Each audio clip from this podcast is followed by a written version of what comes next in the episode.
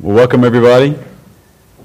It's been a couple weeks since we were together on a Wednesday night, so um, we'll spend a, a, few minutes on a review, uh, just kind of refreshing everybody's memory before we uh, dive into our passage in uh, chapter 11. So um, let's, let's take a moment of silent prayer before we study the Word of God. Let's pray. Father, we thank you for the opportunity to gather to worship you corporately. We ask that you are pleased with our worship of you this evening. We ask that you, we pray that, uh, that you are pleased with the presentation and the reception of your word that we may bring honor to your name. We pray these things in Jesus' name. Amen.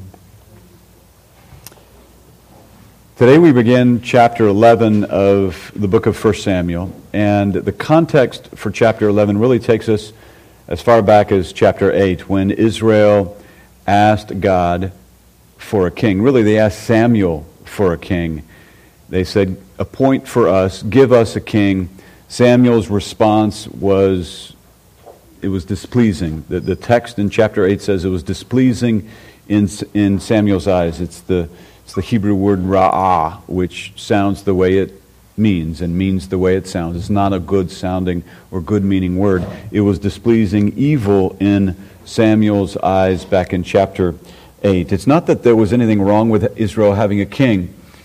God had always designed Israel to have a king. That was back in the law, back in Deuteronomy 17. But the king that Israel was to have under God's plan was a king who would rely on God and would rely on his word, a king that would be required to write the entire law before the priests and to live by it. It was a real task to write the law.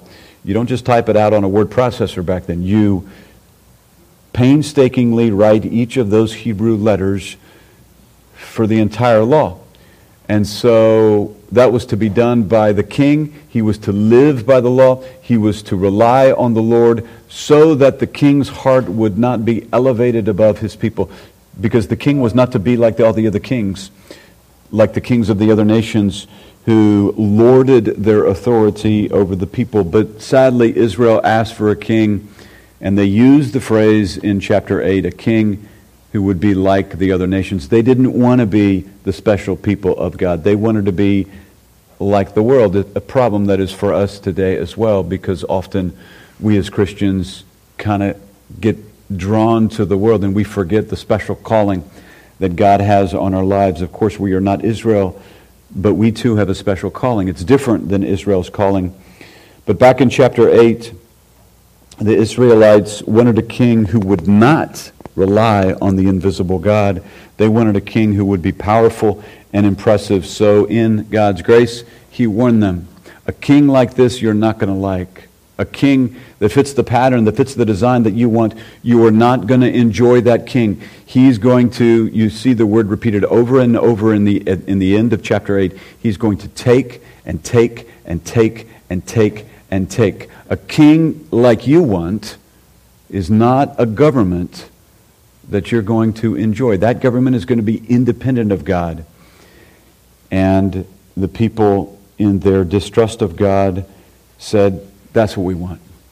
That's the type of king that we want. And I know that we are critical of them in this book, as we should be, but we, we should also look at ourselves in the mirror as a nation because we also collectively, as a nation, want a government that is independent of God. And so our government takes and takes and takes and takes and takes because our government is independent of God. It's the same warning that God gave the Israelites of a with respect to a king who would be independent of God. It's the same warning from chapter 8 of 1 Samuel. So God gives them a king. He gives them a king that fits their design. Their physical design. He is described in chapter 9, verse 2, as the tallest and the most handsome of all of Israel. He fits the physical pattern that they want. They want this impressive king. God gives them a king who fits their physical pattern. God gives them a king who fits their spiritual pattern because this king, Saul, lives by sight and not by faith, just like the people Now, in many ways, Saul starts out as a good king, starts out with good leadership characteristics like humility and wisdom, and it seems like his reign will be successful. We're going to see a great success for his in, in the beginning of his reign today, but in the end, Saul will finish in the opposite direction. He'll finish very poorly. Last time we ended with chapter 10, which was the coronation of King Saul. Despite Samuel having anointed Saul and God having provided miracles evidencing the validity of the anointing, the, that we've seen the Hebrew word anoint. It's the, the, the word that has the con- concept of, of smearing. Literally, it means smearing, masha.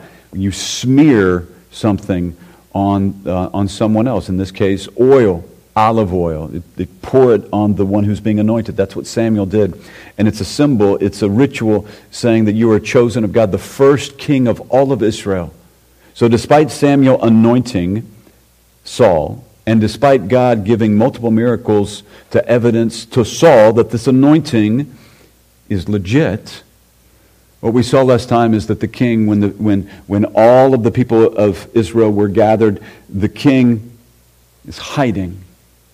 When they draw the lots and God moves the lots to identify that it's Saul, that it's a Benjamite, and it's from Saul's clan, and it's Saul himself. They look for Saul, and he's hiding among the luggage. He's hiding among the baggage. A very bad look for the new king.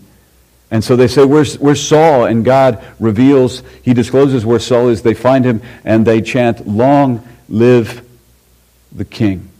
This is the context for our verse and for our passage tonight, which begins in chapter 11.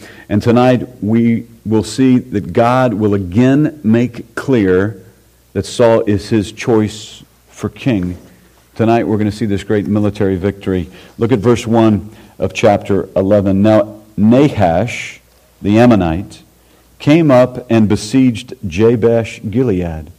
And all the men of Jabesh said to Nahash, Make a covenant with us, and we will serve you.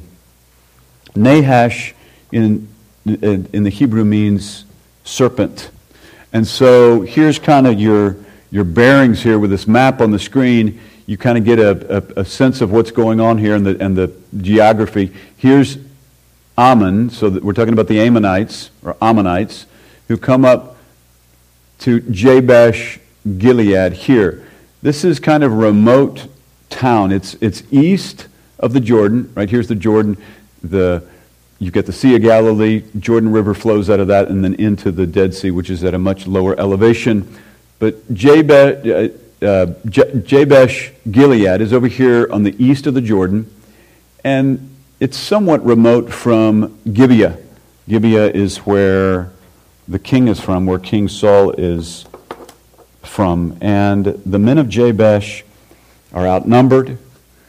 The, the Ammonites come to their town and they start to, th- the, to threaten the, the siege of the town. And so the men of Jabesh know that they, it's probably better for them to try and negotiate a deal. So they want to negotiate a conditional surrender. Right? When, when you're at war with someone, the one who's winning insists on an unconditional surrender, like we insisted on from the Japanese or from the Germans in World War II. Unconditional. You surrender, period.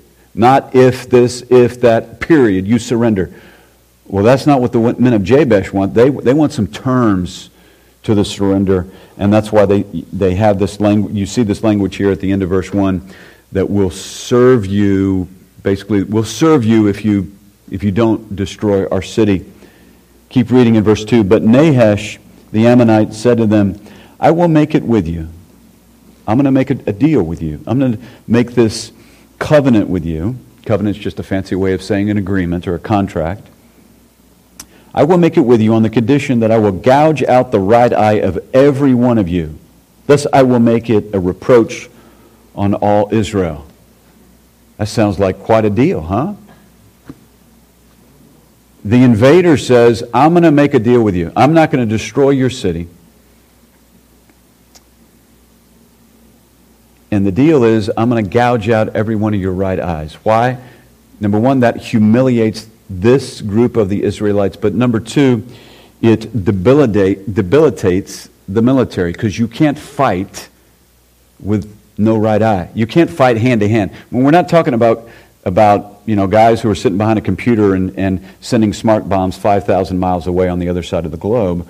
We're talking about hand to hand combat. The overwhelming majority of people are right handed, so if you get rid of their right eye, it's very difficult. You're at a real disadvantage when you're engaged in warfare. And so, what this invader, Nahash, wants to do is to cut the military off, at least the military in this town, off at their knees. Keep reading. Verse 3 says The elders of Jabesh said to him, Let us alone for seven days, that we may send messengers throughout the territory of Israel. Then, if there is no one to deliver us, we will come out to you. The implication is there, we'll, we'll come out to you, we'll strike this deal, and we'll let you gouge out our right eyes. Now, Nahash agrees to the request. And it seems kind of odd that he would agree to the request because he's the one with all the leverage, right? When you're negotiating a deal, you can strike the best deal if you have the most leverage. Now, today, we're much more sophisticated and more genteel, and we don't negotiate deals at, uh, you know, with, with a gun to someone's head, or in this case, a, a sword at their throat. But that's what's happening. Nahash has the leverage, but he's allowing the men of Jabesh seven days to go find someone else in Israel who will come to their help. Why does he do that? Why didn't he say, he say, forget it, I'm going to take the city now? He does it because he has great confidence that Israel is in a state of disarray, that Israel is in a situation where they are weak and demoralized. That's probably because everybody knows about the Philistines, how the Philistines have been hurting Israel for some time. We've seen the Philistines in chapter 9 and in chapter 10. And so he believes that no one's going to come. No other Israelites will come to help the men of Jabesh. He assumes they're going to surrender. And it's much easier for the invader to not have to lay siege. It's a costly venture. He's going to spend wealth just the, the, the effort in having to lay siege, and also he risks losing troops. So he says, Sure, you do that, and he has total confidence that they're not going to bring, they're not going to be able to get any Israelites to come and save them. Keep reading, verse 4. Then the messengers came to Gibeah of Saul and spoke these words in the hearing of the people. And all the people lifted up their voices and wept. The messengers go to Gibeah. Why? The people from Jabesh Gilead, why don't they go to Jezreel? Why don't they go to Bethel? Why don't they go to any of these other towns? Why Gibeah? Why don't they go to Bethlehem? Why Gibeah? I think what's happening is this is a result of Judges, the events, the evil events of Judges chapters 19 through 21. You remember those events where the Levite was in Gibeah with his concubine, and the men violated and murdered his concubine, and then he takes her corpse and cuts it up and sends it off to all the different tribes in Israel, not the tribe of Benjamin, because Gibeah is in the tribe of Benjamin. He sends it to all the other tribes, and so the 11 tribes attack the men of Benjamin for the, the, the, the Benjamites of Gilead, of Gibeah. They attack them because of the evil that they engaged in, and they almost completely exterminate the tribe of Benjamin. They almost bring it to extinction. There's only 600 men of the Benjamins, the, the Benjamites left. And so then the other 11 tribes they're concerned about that. They, they realize they've gone too far, and so they hatch their own evil plan. And what they do is, in this warfare against Gibeah, remember the, the civil war against Gibeah because of what they did to the concubine, this town, Jabesh Gilead, didn't send any troops to the other 11 tribes to go against the, the 12th tribe of Benjamin. So, what the other 11 tribes do after they've really slaughtered almost everybody in the tribe of Benjamin. There's only 600 men left. They go up here to Jabesh Gilead because they're mad at them. They attack them because they didn't send any troops. And they say, We're going to take your virgin daughters and we're going to give them to the 600 men of the Benjamites who are still alive, who we haven't killed. And so what's happened is there's an intermarrying here between the people of Jabesh and the people of Gibeah. In other words, Saul is related to the people of Jabesh. They're third or fourth cousins, distant cousins. There's a familial connection there. Really, what we're seeing is the sovereignty of God, the providence of God, where He takes evil, wicked events that happened in Gibeah and that happened in Jabesh decades before, many decades before, and He uses it for His glory. He uses it without compromising His own holiness. He uses it to create a connection between these two towns because Saul is going to muster an army and go up against Jabesh because that's his family. Those are the, the ancestors that he's connected to. God used those evil events for his glory, for his plan, without compromising his own holiness. We've seen the verse many times before, Psalm 76:10, that even the wrath of man praises God uses to praise him. Let's keep reading in verse 5. Now behold, Saul was coming from the field behind the oxen, and he said, What is the matter with the people that they weep? So they related to him the words of the men of Jabesh. Then the Spirit of God came upon Saul mightily when he heard these words, and he became very angry. Saul probably would not have been as fired up if it were some other town. If Nahash the Ammonite was laying siege to some other town, some other remote city, but this is Jabesh where he has a family connection. The Spirit of God came upon Saul, giving him righteous indignation, and as we will see, giving him power. Power to give one of the greatest military victories that Israel had seen in centuries. This is the second time that the Spirit has come upon Saul. The first time was in chapter 10 when Saul prophesied along with the prophets. But what's interesting here in verse 5 is the location of Saul when he hears the news. You see where he is? He's behind the oxen. The king is plowing the field.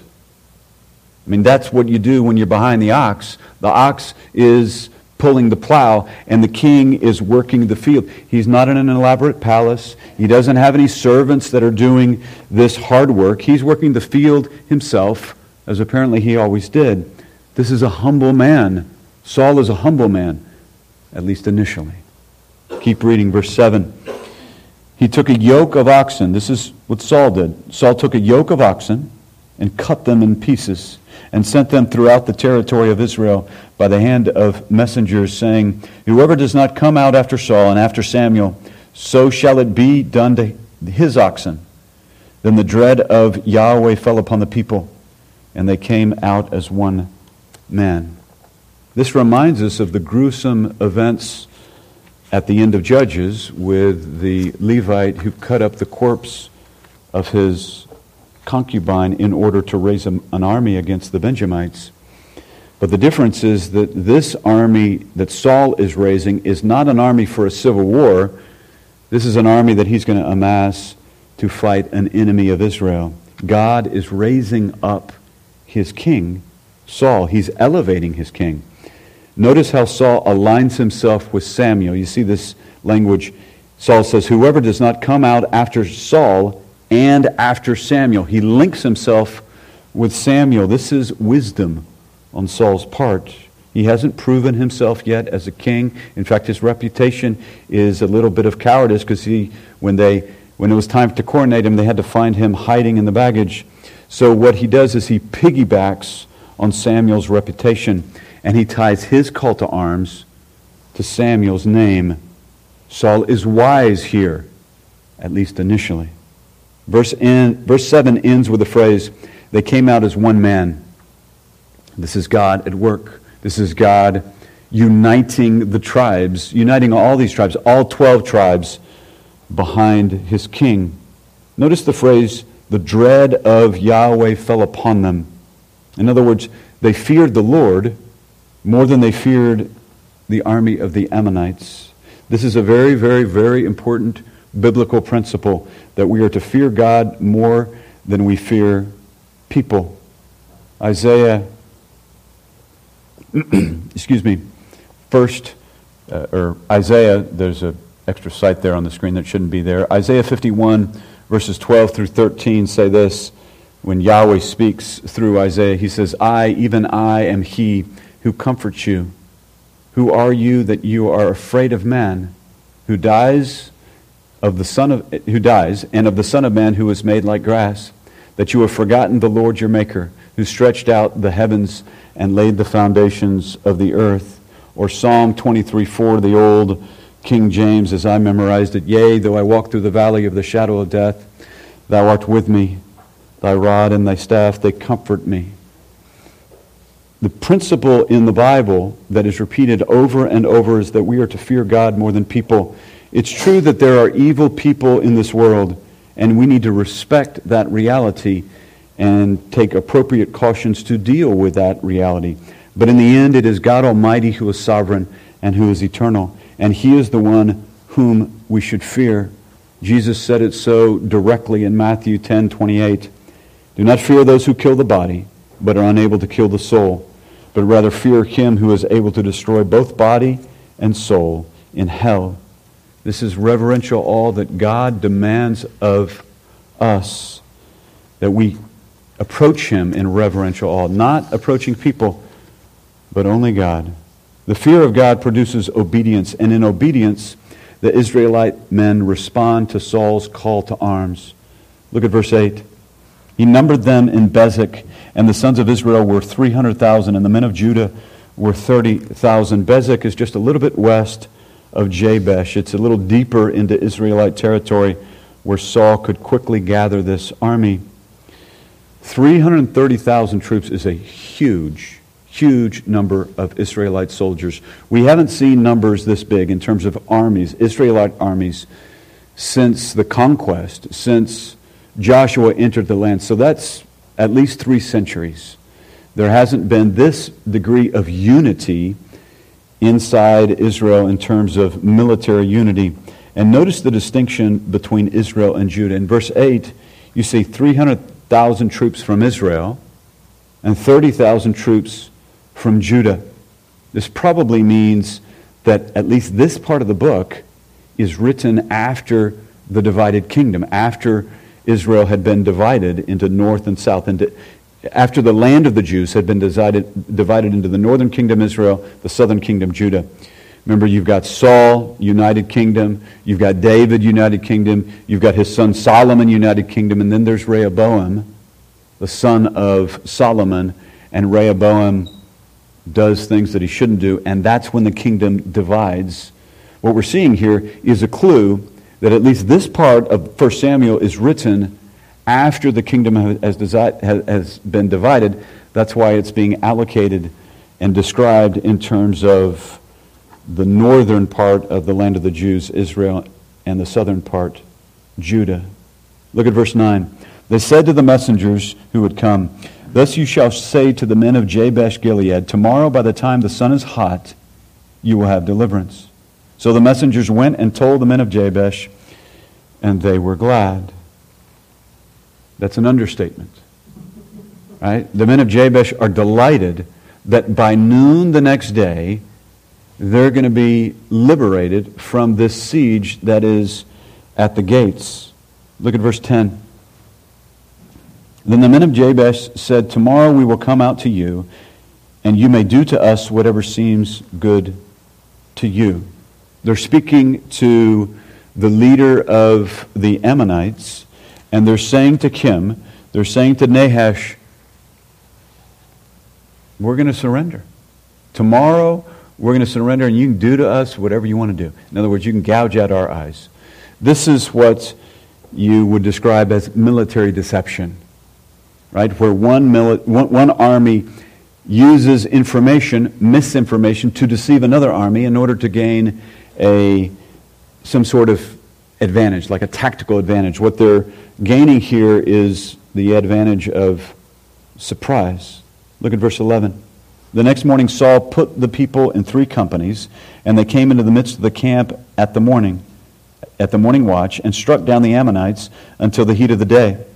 Those who survived were scattered so that no two of them were left together. Saul attacks at the morning watch. In Old Testament times, it appears that there were three separate watches during the evening when the soldiers would stand guard. The first watch was from 6 p.m. to 10 p.m., the second watch was from 10 p.m. to 2 a.m., and the third and final watch was from 2 a.m. to 6 a.m. So Saul attacks right around daybreak when the Ammonites are kind of strolling out of their tents and they're just waking up. It's very similar to what George Washington did with the, with the Hessians at, at Trenton, New Jersey, the day after Christmas 1776. You know, that, that, that beautiful portrait where Washington is on the boat and the crossing the Delaware and the chunks of ice are in the Delaware, the Delaware River. And so he crosses and he attacks the Hessians, the, the German mercenaries that King George sent at Trenton, New Jersey. He attacks them early in the morning. It was actually a little later than he had hoped. But he attacks them, and it's the element of surprise. And so Washington wins that battle surprisingly. No one thought that, that the American army could win anything at, at, at that time early in the, in the revolution. It's the same sort of idea here with Saul. He attacks early in the morning. It's the element of surprise, and he totally decimates the Ammonites, and that's why we see this phrase, no two of them were left together, meaning Saul's victory was so decisive that the, Am- the Ammonites just scatter in all different directions. Verse 12 says, Then the people said to Samuel, Who is it that said, Shall Saul reign over us? Bring them in that we may put them to death. This is revealing how decisive Saul's victory was. It made the people so supportive of their new king that they said, Remember those guys at the end of chapter 10, in chapter 10, verse 27, those guys who didn't want Saul to be king and they were kind of grousing, they didn't like God's selection. You go find those guys, Samuel, and we're going to put them to death because they did not support Saul. That sort of attitude is a result from the euphoria of this great victory from the Ammonites. Chapter 10, verse 27 read like this But certain worthless men said, How can this one deliver us? You know, the guy who's hiding behind the baggage.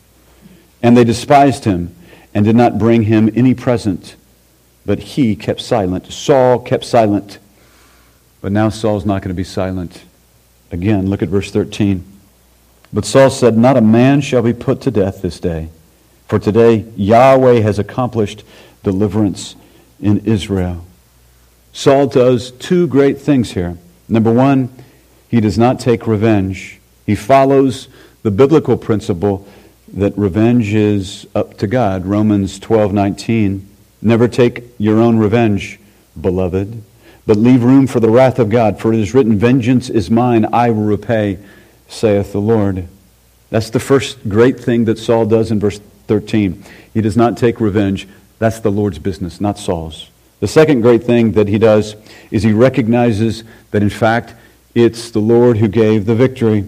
It was God's Spirit then residing in Saul that gave Israel the victory.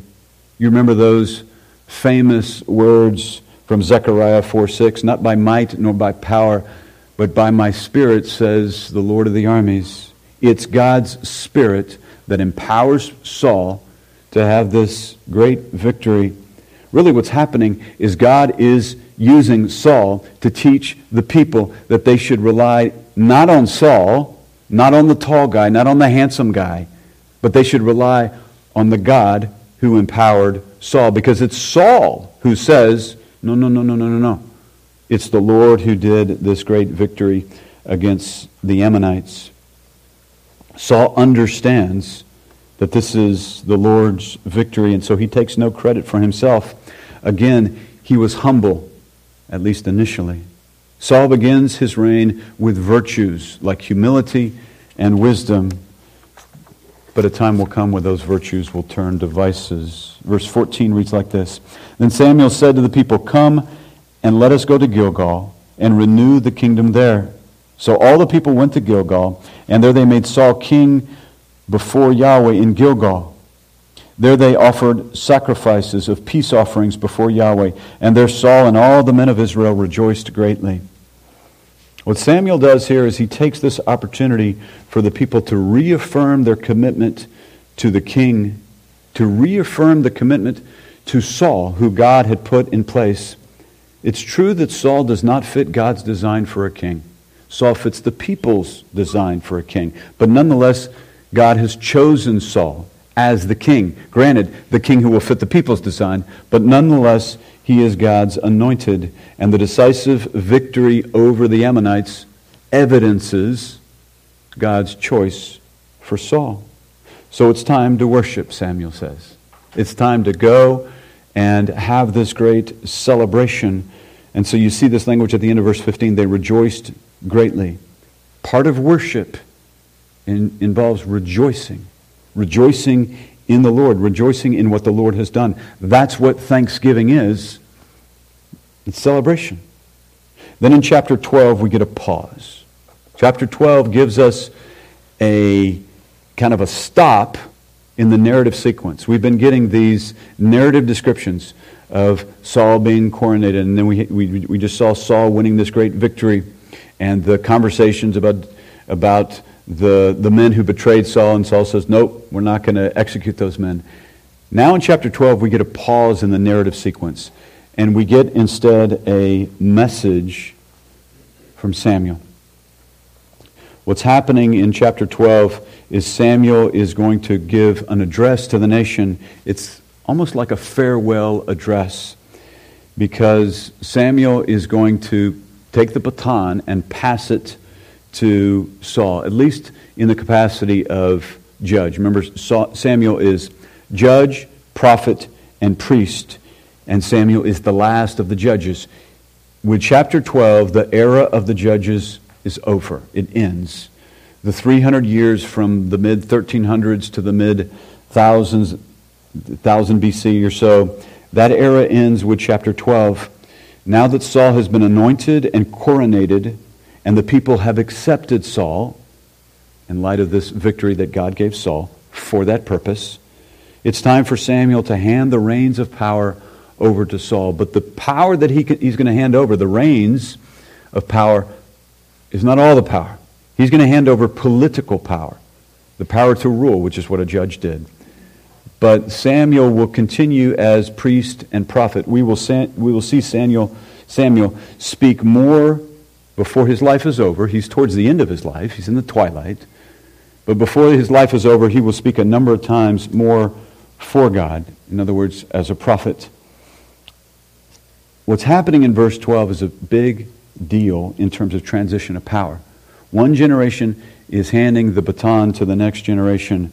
And so Samuel will give a poignant message to the people. It's a four part message in chapter 12. Number one, he will remind Israel of his own authority, of Samuel's authority, and Samuel's credibility to speak about God, to speak on God's behalf, and to speak on God's ways. Number two, Samuel will remind the people of God's faithfulness to Israel.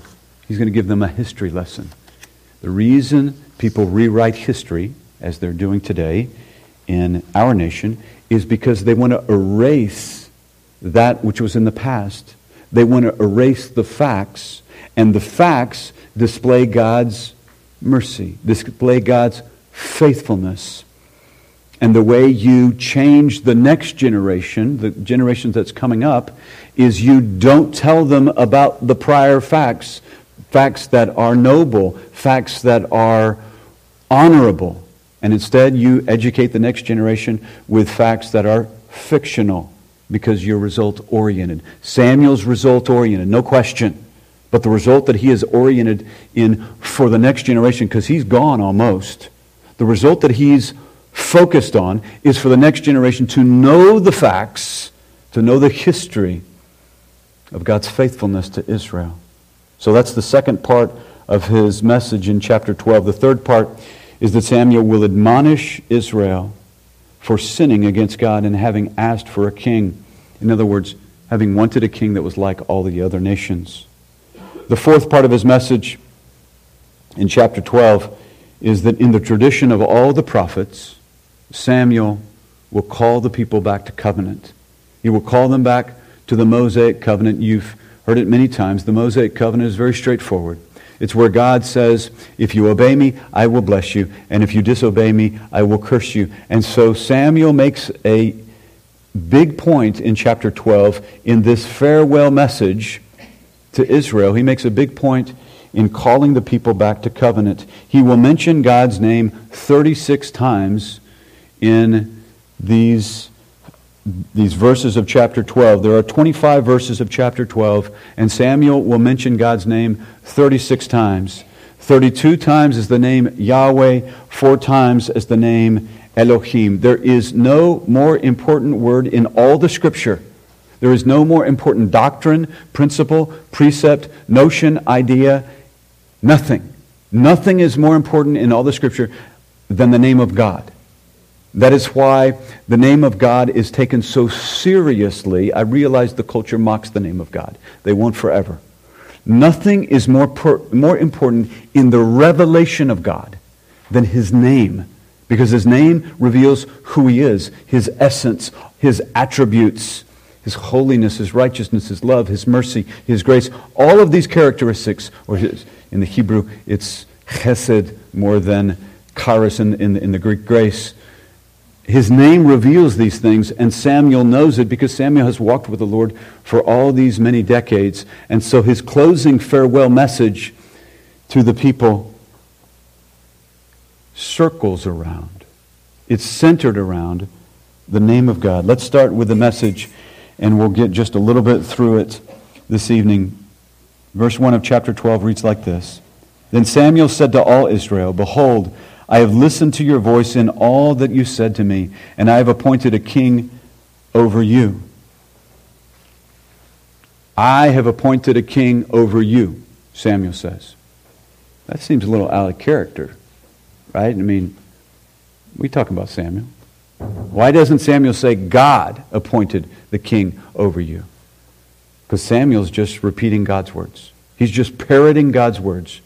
Because in chapter 8, verse 22, the Lord said to Samuel, Listen to their voice and appoint them a king. Same Hebrew word as we're seeing in verse 1 of chapter 12. It's the Hebrew word malak, which is the verb meaning to make someone king. Samuel's just repeating God's words. Samuel did appoint the king as God's agent. Ultimately, God appointed the king. He just used Samuel to do it. Remember, God groomed Samuel since he was a young boy working and serving in the tabernacle. He groomed him for this purpose. He groomed him to be a kingmaker. He gave him authority and gravitas to anoint the king so the people would say, I believe you, Samuel, that that is God's choice for the king. So there wouldn't be a civil war over, is that really God's choice? So Samuel repeats the words of God and says, I appointed the king. Of course, he means he was God's agent in doing this appointment. Look at verse 2. Samuel continues and he says, Now here's the king walking before you, but I am old and gray, and behold, my sons are with you. Here, Samuel is talking about transition of power. He's talking about the plan of succession. Power will no longer rest in Samuel and his sons. He says, I'm old and gray. I'm on the way out. Right? I'm about to retire from the law firm. I'm leaving in a couple months. I'm about to retire from the medical practice, from the, from the governor's office. I'm about gone. And then he uses this phrase that's very politique that's very delicate. He says, My sons are with you. That's a delicate way of saying, We all know my sons aren't going to be the successors. We all know my sons are not going to step into positions of power because the whole community knew from chapter 8, verse 3, that the sons of Samuel, sadly, were described as not walking in Samuel's ways. They were described as turning aside after dishonest gain. They were described as taking bribes and perverting justice. So everybody knows Samuel's saying, My sons are among you, which is a kind way of saying, It ain't me and it ain't them who are going to be the successors.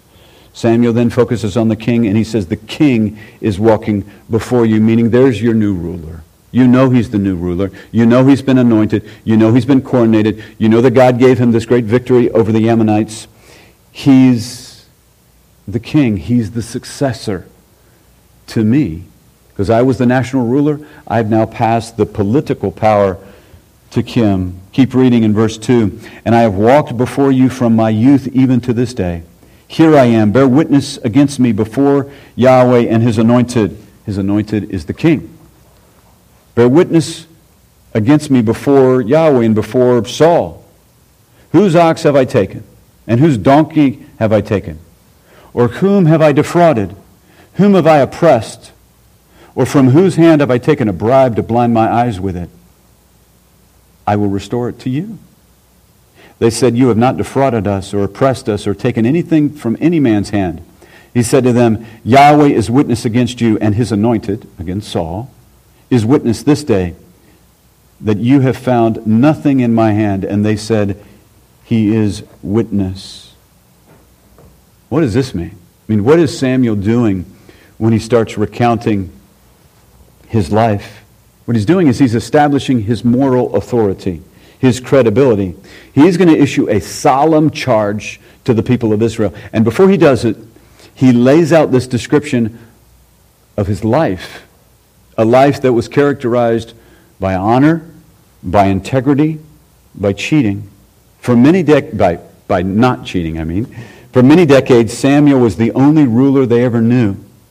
For decades, he had ruled the nation well.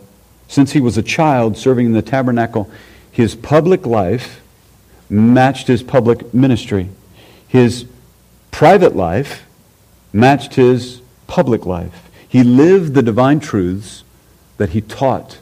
Samuel didn't go around saying, Do what I say, but not what I do. See, that doesn't work. When the leader says, Do this and this and this, I do these things over here. Those are not good things. Don't do those. But instead, do this and this and this. Don't do those things over there.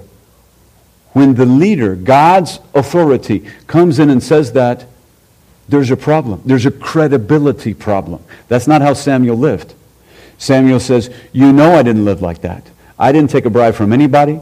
I didn't cheat. I have lived for decades. He's not saying he was sinless. No one's sinless but Christ. He's saying he's lived a life of integrity, and his private ministry, private life matched his public life. His private ministry matched his public ministry. And so he's recounting to them his credibility so that they recall to mind the authority that he has to give this great message that he's going to give in chapter 12, this message charging them with obedience to God. What we've seen so far is Samuel reminding the people, at least in chapter 12, of his credibility and what he's doing is he's opening their minds to one final message before he exits the scene. And the next part of tra- chapter 12 is, is pretty in depth, so I think we're going to stop there this evening and we'll, we'll open up the, the rest of chapter 12 next time we're together next Wednesday. Let's close in prayer. Father, we thank you for your word. We thank you for the opportunity to study it. We ask that you challenge us by it that we may be your servants and that our private lives may match our public lives, recognizing that we will give an account before your Son. We pray these things in his name.